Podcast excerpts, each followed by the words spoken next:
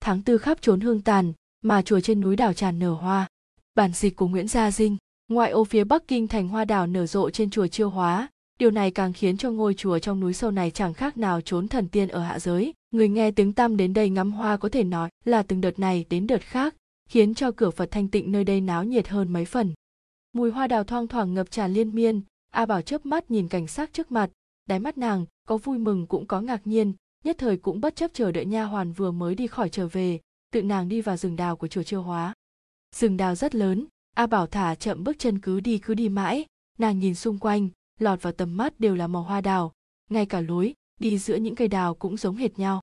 Trong đôi mắt hạnh của A Bảo hiện lên ánh nước, nghi hoặc và sợ hãi dâng trào. Mẫu thân đâu rồi? Không biết đường trở về cũng chẳng nhìn thấy người đi ngang qua, A Bảo tìm một cây đào gần nhất ngồi xổm xuống, nàng ôm đầu gối của mình, ánh mắt băn khoăn nhìn khắp nơi như là đang tìm gì đó. Mẫu thân đã từng nói không tìm thấy đường về thì ở tại chỗ, mẫu thân sẽ đến tìm nàng. A Bảo cắn nhẹ môi dưới, nàng đột nhiên quay đầu nhìn sang phía bên phải. Hồi nãy bên kia hình như có động tĩnh gì đó.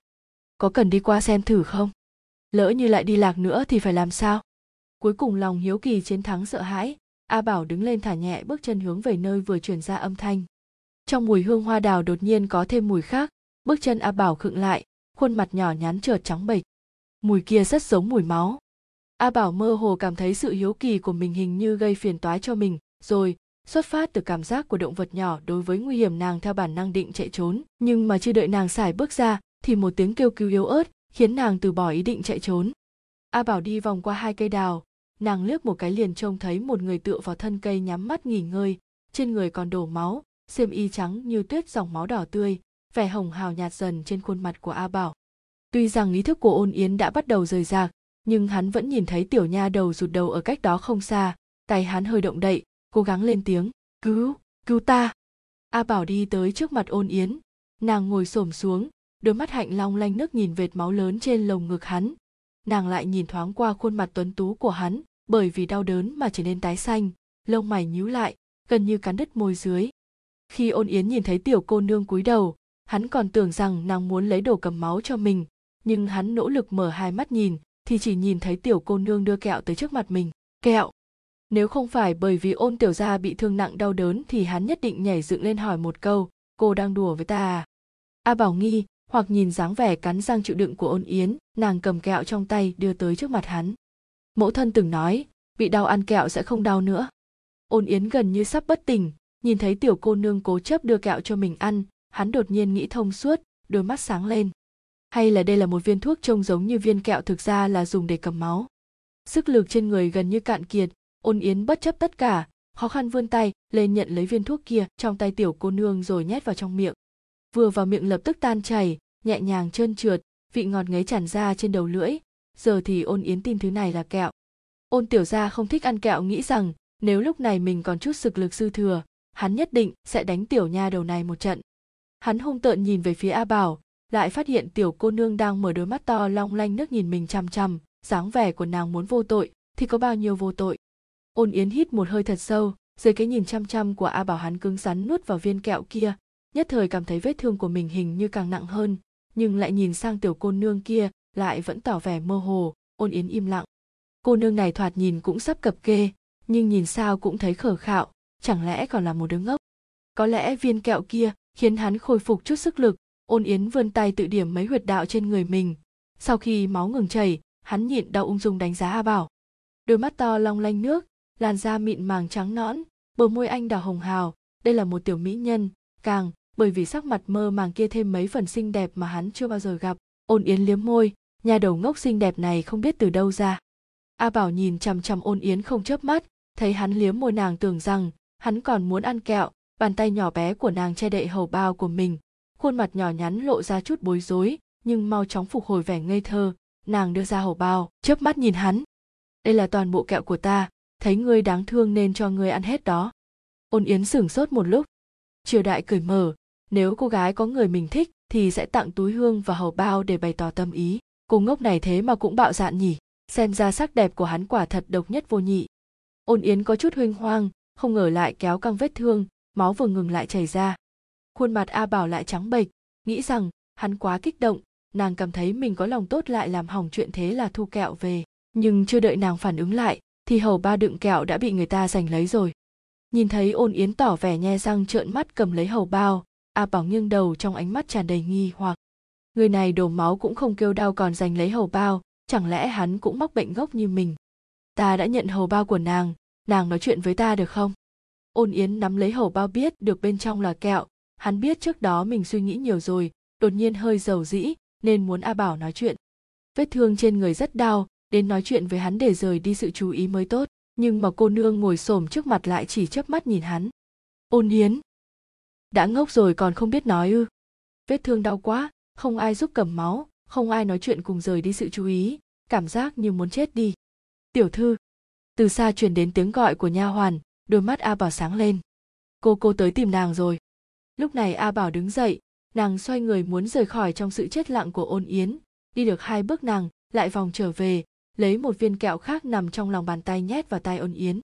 Ta phải về nhà đây, viên kẹo cuối cùng cũng cho người đó. Đợi khi Ôn Yến lấy lại tinh thần thì đã không còn nhìn thấy bóng dáng của tiểu cô nương. Ôn Yến nhìn kẹo trong lòng bàn tay, hắn cắn chặt răng, cô ngốc này thế mà còn định lén giấu một viên kẹo. Không đúng. Trọng điểm nên là cô ngốc kia không phải nên bảo nha hoàn của nàng tới cứu ta sao? Ôn Yến chợt cảm thấy máu trào dâng, trước khi sắp ngất xỉu hắn rốt cuộc loáng thoáng nghe được âm thanh của tên thủ hạ không đáng tin cậy của mình. Ôn tiểu gia cảm thấy mình sống không dễ dàng gì, hắn nắm chặt hầu bao và kẹo, rốt cuộc yên tâm hôn mê bất tỉnh. Lời tác giả: A Bảo, ăn kẹo của ta thì chính là người của ta rồi, Ôn Yến. Vân Thanh Đế nhìn đứa cháu của mình ngồi phịch trên ghế thái sư không ngay ngắn, ngài cảm thấy gân xanh trên trán nổi bần bật, gần như tức giận đến mức muốn thốt ra lời thô bạo bởi đứa cháu không để ý tới đức hạnh này.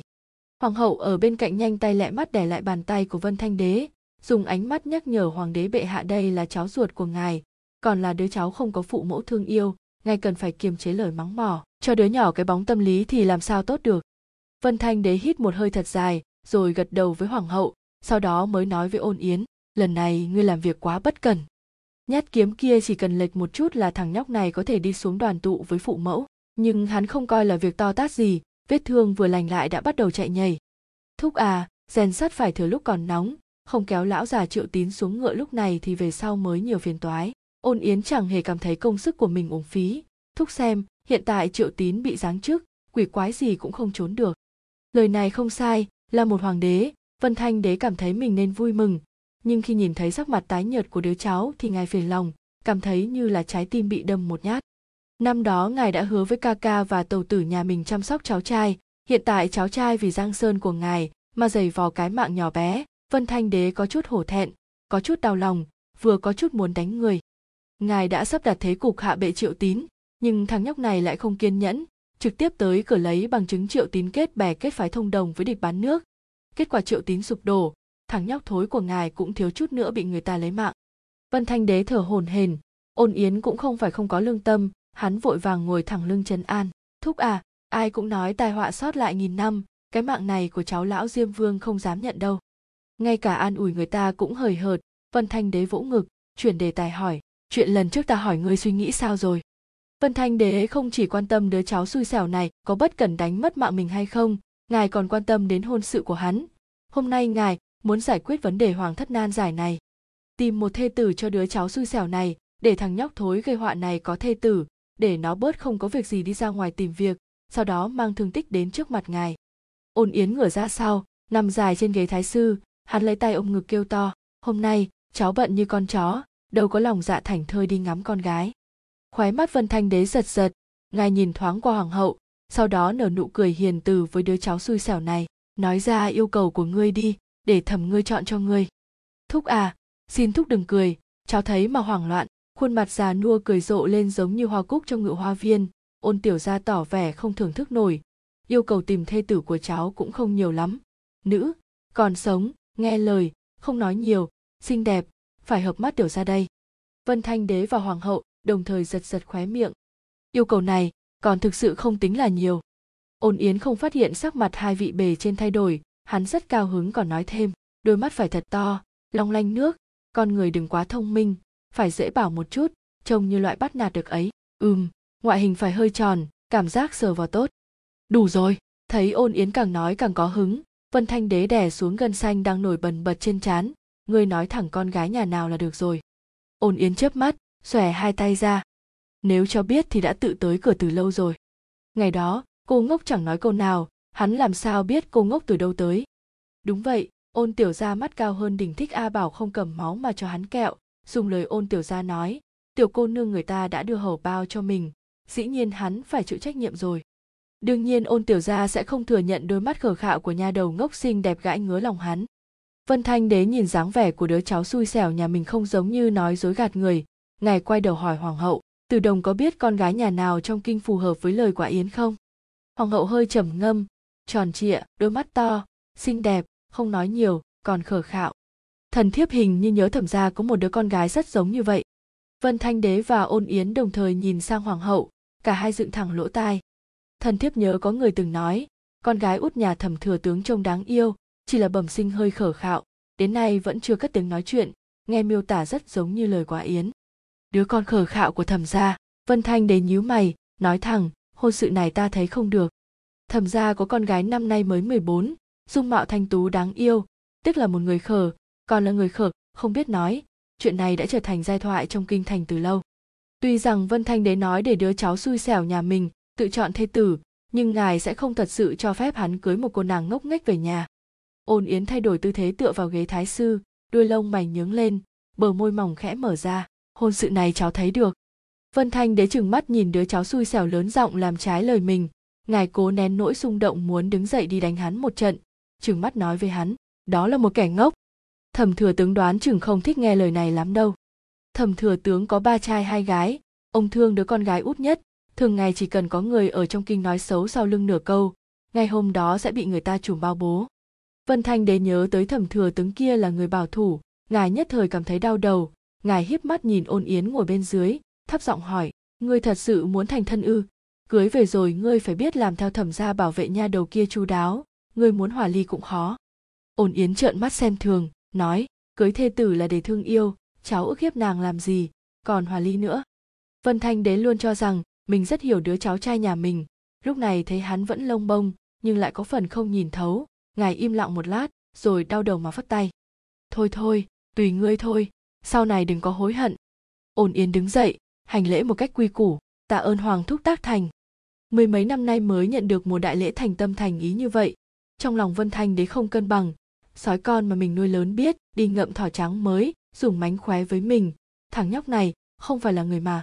Thánh chỉ đưa xuống rất nhanh, khi người của Thẩm gia nhận được ý chỉ thì đều ngây ra. Dựa theo suy nghĩ của bọn họ, không ngờ tới A Bảo khờ khạo trong nhà sẽ được tứ hôn, thế mà còn gả cho An Quận Vương được đế vương chiều chuộng nhất. Dân chúng cả kinh thành cũng kinh ngạc đến ngây người, sau khi kinh ngạc xong thì bọn họ không khỏi ghen tị với Thẩm gia. Tuy nói An Quận Vương thường ngày chơi bời lêu lồng, nhưng người ta khôi ngô tuấn tú, ra thế lại tốt, nhìn thế nào cũng là Thẩm gia trèo cao phủ An Quận Vương. Khi mọi người đang bàn tán kẻ ngốc Thẩm gia có phúc của kẻ ngốc, từ trên xuống dưới trong Thẩm gia đều mày cho mặt ủ. A Bảo sinh ra không đủ tháng, khờ khạo lại không biết nói chuyện, nhưng A Bảo rất ngoan ngoãn, là bảo bối được nhà bọn họ nuông chiều. Theo ý của Thẩm gia vốn là tìm một vị hôn phu ở rể cho A Bảo, nào ngờ Vân Thanh Đế lại nhúng tay vào. Phụ thân, An Quận Vương, Ôn Yến kia căn bản là một kẻ ăn chơi, sao có thể gả tiểu muội qua đó? Thẩm Hạo nhíu mày, hôn sự này có thể hủy không? Con trai thứ hai Thẩm Cảnh vội vàng gật đầu hùa theo, không thể gả, tiểu muội yêu kiều của y sao có thể gả cho tiểu bá vương kia. Thẩm phu nhân cũng không đồng ý, nhưng bà không chỉ trích Ôn Yến, chỉ nói, A Bảo nhà chúng ta không thích hợp gả đến phủ quận vương. Thẩm thừa tướng thở dài một hơi, hôn sự này chỉ có thể chấp nhận thôi, A Bảo hợp ý Ôn Yến, hôn sự là do Ôn Yến đích thân đi cầu xin.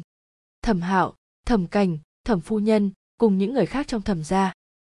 An Quận Vương rốt cuộc đang đùa gì đó? Chẳng lẽ hắn không biết A Bảo? Thẩm thừa tướng xua tay, tình huống của A Bảo nhà chúng ta trong kinh thành ai chẳng biết, chuyện đã tới nước này rồi thì chuẩn bị nhiều của hồi môn cho A Bảo một chút, chọn thêm mấy nhà đầu thông minh hiểu chuyện, không thể để A Bảo sau này bị người ta ức hiếp. Thẩm thừa tướng cũng nghẹn trong lòng, lẩm bẩm, A Bảo của chúng ta thông minh lắm. Lúc này A Bảo thông minh từ miệng Thẩm thừa tướng đang ăn kẹo, nàng nghe đại tỷ thân thiết nhà mình nói xong thì miệng không động đậy, chỉ mở đôi mắt to ngây thơ nhìn Thẩm Liên. Thành thân là cái gì thế? Thẩm Liên đau lòng ôm muội muội của mình, sau đó giải thích rõ ràng với nàng.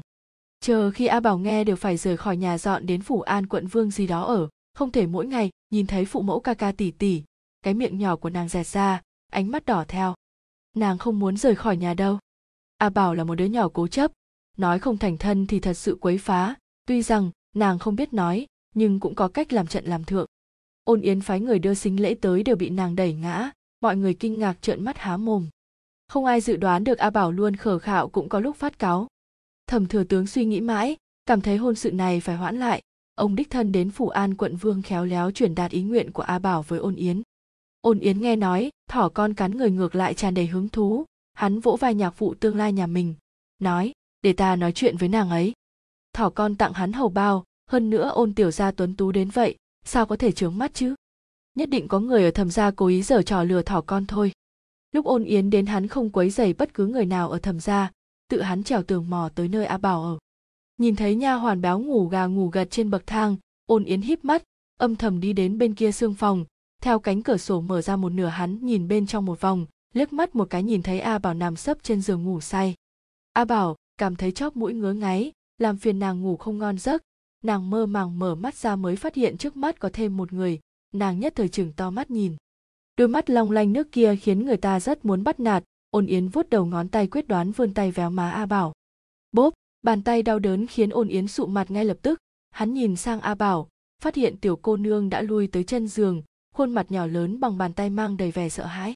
Ta không phải kẻ xấu, nói một nửa thì dừng lại, hành vi tự tiện xông vào khuê phòng của hắn thật đúng là không phải người tốt.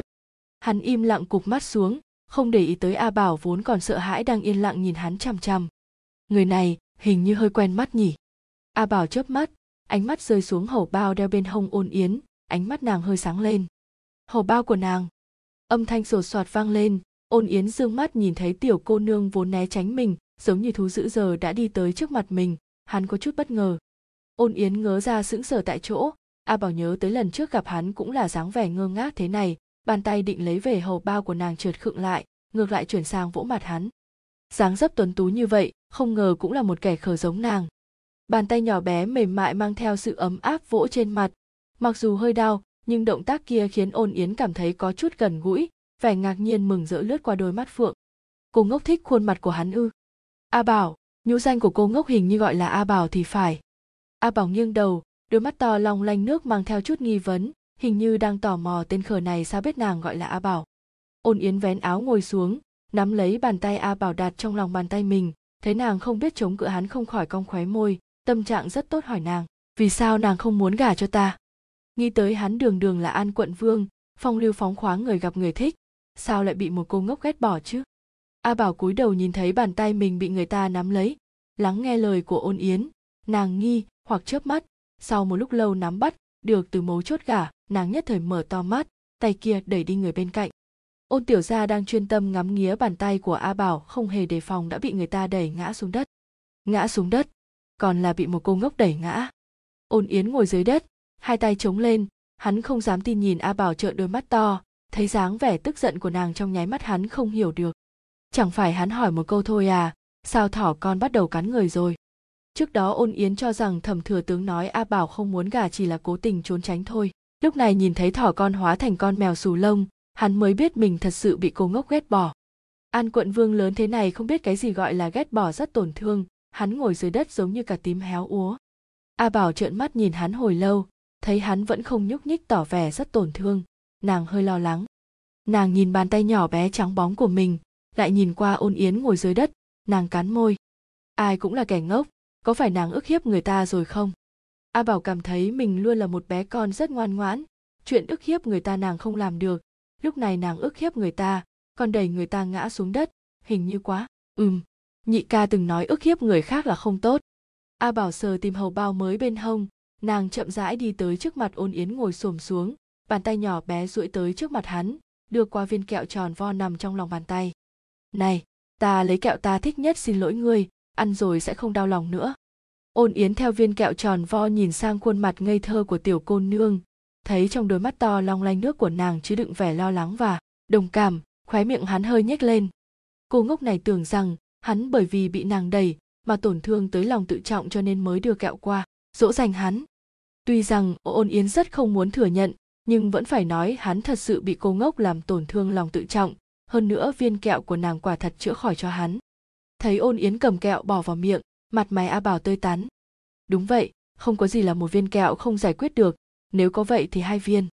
Tuy rằng nàng có hơi luyến tiếc. Tại sao A Bảo đột nhiên muốn thành thân? Thẩm Thừa Tướng và Thẩm Phu Nhân có chút khó hiểu nhìn con gái út ngồi trên ghế thái sư đong đưa hai chân ngắn ngủn.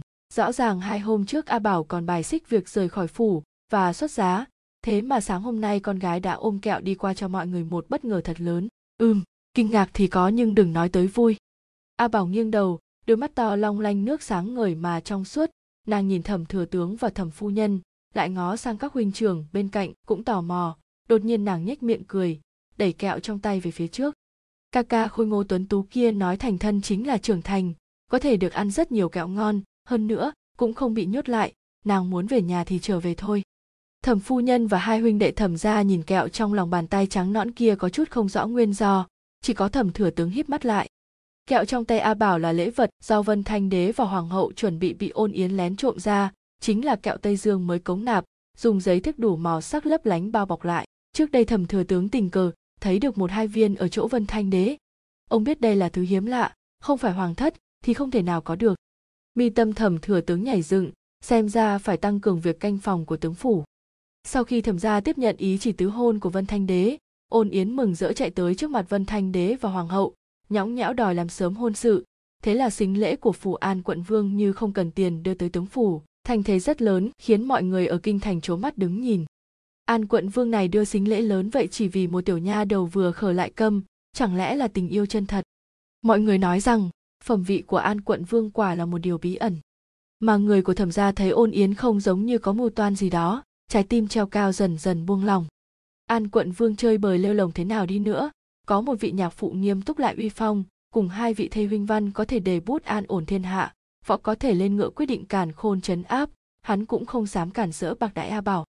Về phần đương sự A Bảo thì chẳng hề có chút phiền não, mỗi ngày ăn kẹo đi ngủ, thỉnh thoảng nhìn Ôn tiểu gia nằm trên đầu tường chơi đùa đủ thứ, ngày tháng ung dung tự tại.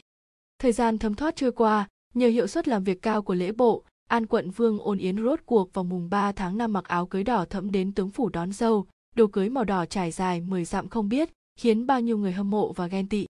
Có thể lấy A Bảo làm thê tử, đó là may mắn của Ôn Yến. Tân lang khôi ngô tuấn tú đứng thẳng trước mặt Thừa Tướng thu đi vẻ cợt nhả, hắn hiếm khi chân thành nói, cả đời này chỉ cưới một thê tử, nhất định trân trọng yêu thương, tuyệt đối không ức hiếp nàng. Ngày đó hoa rơi đầy ắp trong rừng đào, nàng là tiểu tiên nữ đột ngột xông vào thế giới của hắn, cho dù người trong thiên hạ đều cho rằng nàng khờ khạo, nhưng hắn lại yêu sự thuần khiết ngây thơ của nàng. Hắn cưới nàng không phải nhất thời hứng khởi, là bởi vì bảo vệ sự hồn nhiên kia, bởi vì hắn đã quay nhìn sự lừa gạt giả dối nên mới hiểu được cái gì mới chân quý nhất trên đời này. Ôn Yến nắm tay A Bảo đầu đội khan hỉ, khóe miệng hắn nhếch lên, "A Bảo, sau này hãy để ta che chở cho nàng. Nàng là báu vật mà hắn đặt trong lòng, thiên hạ này không ai có thể ức hiếp nàng, dù là chính hắn cũng không được." Đáp lại Ôn Yến chính là 1 viên kẹo lén nhét vào trong lòng bàn tay hắn, mang theo sự ấm áp trong lòng bàn tay của A Bảo, sưởi ấm đến tận trái tim. "Chàng tốt với ta, ta tốt với chàng, viên kẹo này là lời hứa hẹn của ta cho chàng." Ôn Yến mừng rỡ trong lòng, cảm thấy mình nhặt được báu vật. A Bảo của hắn không ngốc đâu. Thẩm Thừa Tướng và Thẩm Phu Nhân cùng huynh đệ Thẩm Gia lưu luyến tiễn A Bảo ra cửa, thiếu chút nữa đưa tiễn tới 18 dặm, đợi khi đội ngũ đón dâu biến mất ở cuối con phố dài, người của Thẩm Gia còn đứng ở cửa buồn bã tiêu điều. A Bảo của bọn họ vẫn bị tay ăn chơi tha đi rồi. Bái thiên địa, vào động phòng. A Bảo lờ mờ, Ôn Yến chu đáo dẫn dắt, trăng treo trên ngọn liễu, đoàn tụ sum vầy. A Bảo gả vào phủ An Quận Vương, cuộc sống ung dung tự tại hơn ở tướng phủ nhiều. Ôn Yến vốn chơi bời lêu lồng, sau khi thành thân lại một lòng chơi đùa với tiểu nương tử nhà mình, dù Vân Thanh Đế và Hoàng Hậu cũng không có hứng thú lo tới hắn, duy cho cùng A Bảo có khờ một chút, nhưng thật sự rất đáng yêu. Ôn Yến cùng A Bảo chơi trốn tìm, thả diều, ăn kẹo, còn không ngừng thay đổi phương pháp làm A Bảo vui vẻ, quả thực cưng chiều nàng tới tận trời. A Bảo là tiểu tiên nữ của ta không cưng nàng thì cưng ai? A Bảo, bởi vì một câu của người khác mà dầu dĩ, Ôn Yến bèn ôm nàng vào lòng. Sau này ai ở trước mặt nàng bất kính với nàng nữa, nàng hãy bảo tướng quân cắn họ. Tướng Quân là một chú chó mà Ôn Yến đặc biệt tìm kiếm tặng cho A Bảo, cũng nhỏ thôi, nhưng rất hung hãn. A Bảo nghiêng đầu chớp mắt, nàng chìa tay ra giấu, "Ta sợ." Nàng khờ khạo ngây ngốc, nhưng biết lòng người tốt xấu, có thể hiểu được vẻ khinh thường trong mắt người khác đối với nàng. Ôn Yến đối xử với nàng rất tốt, nàng cũng không phải vô tâm, cũng sẽ sợ hãi vì mình không được tốt sẽ liên lụy đến Ôn Yến bị người ta khinh thường. Nàng là nương tử của ta, sợ gì chứ? Ôn Yến mỉm cười tựa gió xuân, nàng là bé ngốc, ta là kẻ lêu lồng, hai ta trời sinh một cặp. Ta không biết nói, chàng không cảm thấy buồn sao? Không biết nói thì thế nào, ta còn không biết sinh con đấy. Ôn Yến véo cái mũi nhỏ của A Bảo, hắn cười hì hì nói, lời ngon tiếng ngọt, ta nói nàng nghe, chỉ cần nàng ở bên cạnh, cả đời này ta sẽ không sầu muộn. Lúc trước hắn lấy kẹo làm mồi nhử, dụ nàng đồng ý việc cưới xin, hiện giờ nhìn thấy cô ngốc bắt đầu suy nghĩ cho mình, đáy lòng Ôn Yến thoải mái khoan khoái. Dù gấm lụa phồn hoa náo nhiệt như vậy, hắn cũng sẵn lòng ở bên cô ngốc A Bảo của mình trải qua cuộc sống ấm áp bình thản. Khi còn chơi bời lêu lồng đã quen với sự ồn ào, thời điểm thế này mới biết được phu thê sống bình yên là hiếm hoi nhất. Ôn Yến cầm lên bàn tay nhỏ bé của A Bảo, đan tay 10 ngón với nàng, âm thanh tựa châu ngọc, A Bảo, ở cùng ta nàng có vui không?